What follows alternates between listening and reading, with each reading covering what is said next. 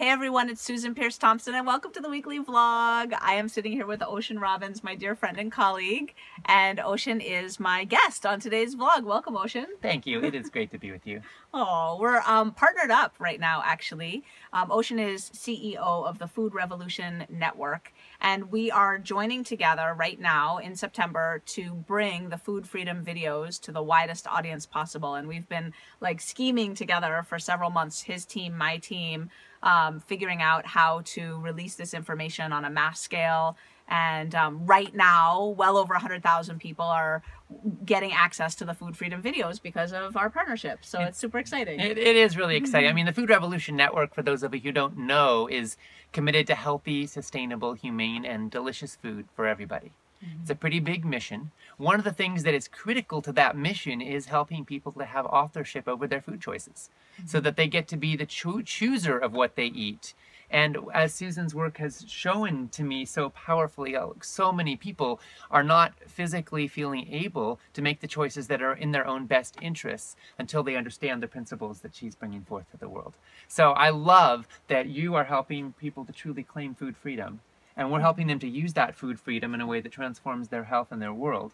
And together, I think we're changing a lot of lives. And we that's sure such are. a joy. It is. And so, what we're here to talk about is the food revolution. Because I talk a lot about being the author of your own destiny when it comes to food, but bite by bite, purchase by purchase, as we change from eating that food to that food, we're changing the world as well. So, Ocean, can you tell us, please? I want you to help share with my tribe here a little bit. What's new and exciting in the food revolution? Like, what's what's happening out there that we may or may not be aware of? What's there, what's the cutting edge? So much. I mean, first of all, it's probably not big news to anybody watching that we live in a toxic food culture where it's considered normal to eat food that's been saturated with pesticides and hormones and antibiotics, as well as with processed junk and added sugars and flours and all kinds of things that are that are actually toxic to our bodies.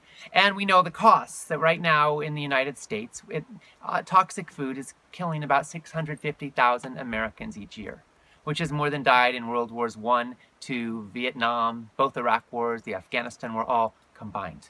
That's every single year in the U.S. So we know the costs that we're paying mm. for this toxic food culture. But what I think is so exciting is that the food revolution is actually about creating something different. Mm-hmm. And we're seeing that happening. I mean, last year, McDonald's closed 600 restaurants. They did. They did. They closed 600 restaurants. Get out and, here! And they're now they're now realizing that if they don't make some big changes, really? they're in some big trouble. So they're actually now pioneering. They're piloting, putting some kale in their restaurants, and they're they're they are? they're saying that they're not going to be buying chickens in a few years down the road. They were raised with antibiotics. And this is not because McDonald's had some epiphany and was like, oh my God, let's become a health food company. No, they're responding to marketplace forces, the same marketplace forces that have that have caused sugary cereal consumption in the United States to drop by 20% in the last 15 years. The, the same forces that have caused organic food sales to quadruple in those same years, and that are causing farmers markets and community supported agriculture mm-hmm. programs to skyrocket, that are that are taking natural foods into our grocery stores, not just our health food stores, but into our supermarkets. Yeah you know, we're seeing this revolution taking place. More and more people are sick of being sick. We're, we're fed up with toxic food, and, and change is happening.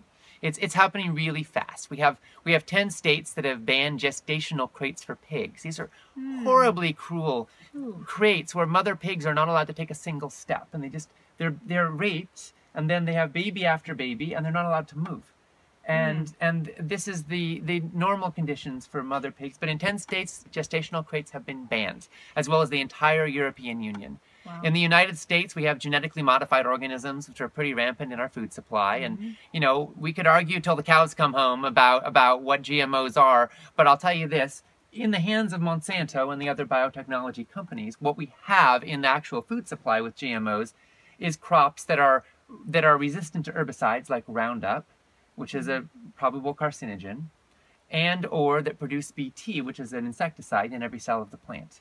Mm-hmm. They're not leading to better yields or more drought resistance. They're leading to more pesticides, and they're leading to the consolidation of the control of the food supply in the hands of a few corporations. So what I think is exciting, that's that's the bad news, right? right. The, the good news though is that actual consumption and cultivation of GMO crops in the United States has gone down in the last 2 years. Really? After going up steadily for 25 years straight because nice. I think more and more people care. And you know, non-GMO certified products mm-hmm. has gone from nothing to over ten billion dollars in sales in the last five years.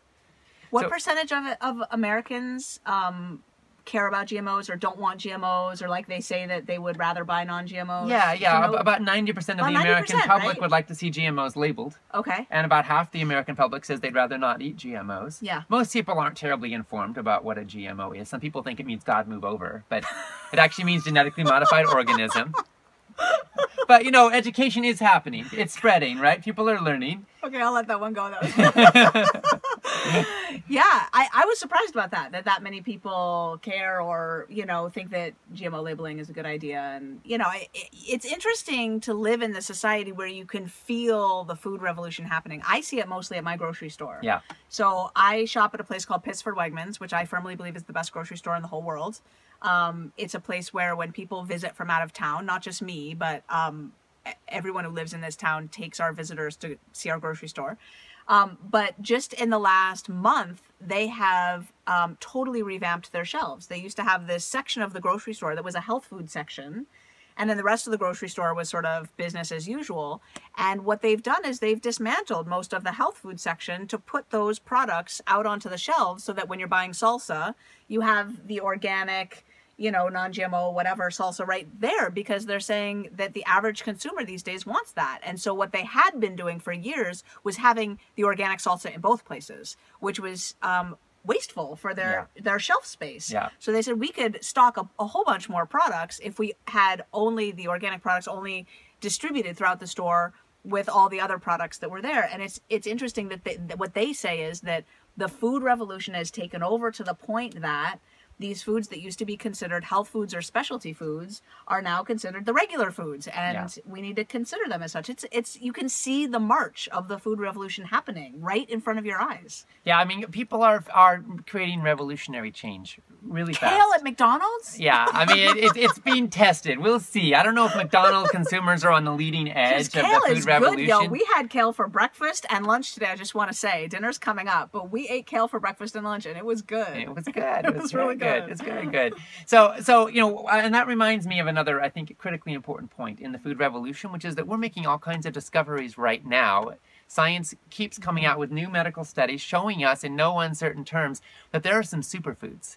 Some foods that just the more we eat of them, you know, the healthier populations are going to be. I like take mushrooms for example. A study recently came out which found that uh, uh, consuming the equivalent of about three button mushrooms a day will reduce your risk of cancer, breast cancer, for women by 64%. when I heard that from you, I started eating mushrooms. I Yeah. was like, I, my family is rampant with breast cancer. Yeah. Mushrooms and green tea, right? So, Mushrooms so, so tea. if you, if women who consumed green tea on a daily basis, as well as their three, three plus mushrooms a day, 91% drop in breast cancer risk. 91%. 91%. Crazy. So if you if you got breast cancer in your family and you're worried about it, green tea and mushrooms are a really good idea. Yeah. And there's other foods too. I mean, kale. We talked about all the all the leafy greens. You know, Mm-hmm. I mean, they're so healthy. Turmeric. Has phenomenal health Mm-hmm. benefits. A lot of these things, the same foods that are good for fighting cancer, are also good for fighting uh, dementia, Alzheimer's. Yes. They're also good for fighting heart disease and strokes, and and often they're associated with weight loss Yeah. you know so so as we have food freedom as we step into authorship over our food lives one of the things we can do is populate our diets with some of those really healthy foods that will really help us to thrive and when we do we are really sending a signal to ourselves i love you i care about you and i'm going to be here for a good long time And just to say, every single one of the superfoods is on the Bright Line Eating food plan. Like by definition, we eat. You know, you you have the option in Bright Line Eating of eating less healthy options. For example, you could you know populate your vegetable choices with peas and corn, and your fruit options with watermelon and whatever. But you know, if you want to, you can pick blueberries and kale and mushrooms and you know onions and garlic and all of those delicious you know superfoods all the time if you want to. Yeah. It's um, and that's what's cool about Bright Line Eating is that you you get that sugar and flour out of your system and then you get a food plan that basically says pretty much every whole natural food in the world is yours to choose among and now all of a sudden you have this food plan that allows for categories and quantities of foods to be swapped out sort of like okay well i'm going to be eating vegetables for lunch and vegetables for dinner so which ones am i going to choose and Right. how do i learn how to cook them in you know cool ways and you know co- the constant reminder of this is what I eat, this is what I eat, this is what I eat, and and it's it's it's awesome. I think to experience. Um, first of all, the happiness. I got to say, I've been really, really happy lately. I've been on a string of days where, you know, I sometimes at the end of the day, I think, how happy was I today on a scale from one to 10 And I've had a string of tens just, and and I feel like the universe is kind of saying like, how much bliss can you stand, Susan? Like really, how how good can you allow your life to get?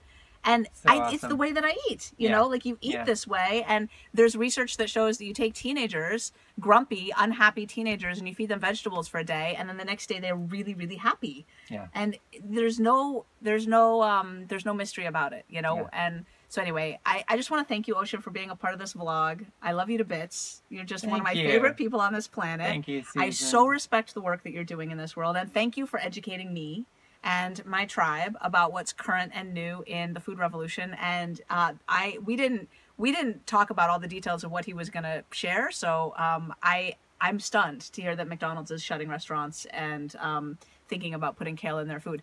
Um, anyone who wants to write a letter to McDonald's and say "Go kale," um, yeah, feel free. Absolutely. And let, let me just add too, because I think it's so important that, you know, we can focus so often in life on what's wrong.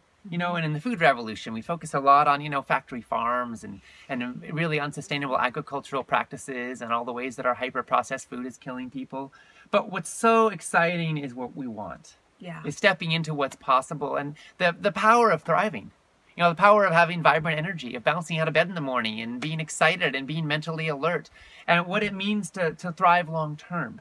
To create a mm-hmm. diet that statistically, I mean, of course, everyone can have suffering in life. Of course, we're all going to die, right? But mm-hmm. as long as we're here, what does it mean to have the most joy and the most vibrancy and the most aliveness that we possibly can? And to have our mental function be preserved, and to have our vibrancy and our skeletal structure be preserved. And, you know, a healthy diet is absolutely fundamental to that. You know, it's It the is. cornerstone. So thank you for all Yeah. your incredible work, and, and thank you for being a part of Susan's community of Brightline Eating. Together, we're changing the world one bite at a time, one step at a time, and We we're doing really it are. together. There's no doubt about it. We're doing Yeah. it together. So if Yeah. you have something you want me to address on the weekly vlog, just send it in. I'm at susan at brightlineeating.com. This is Susan Peirce Thompson and Ocean Robbins signing off. Have a great week, everyone. Have a great week.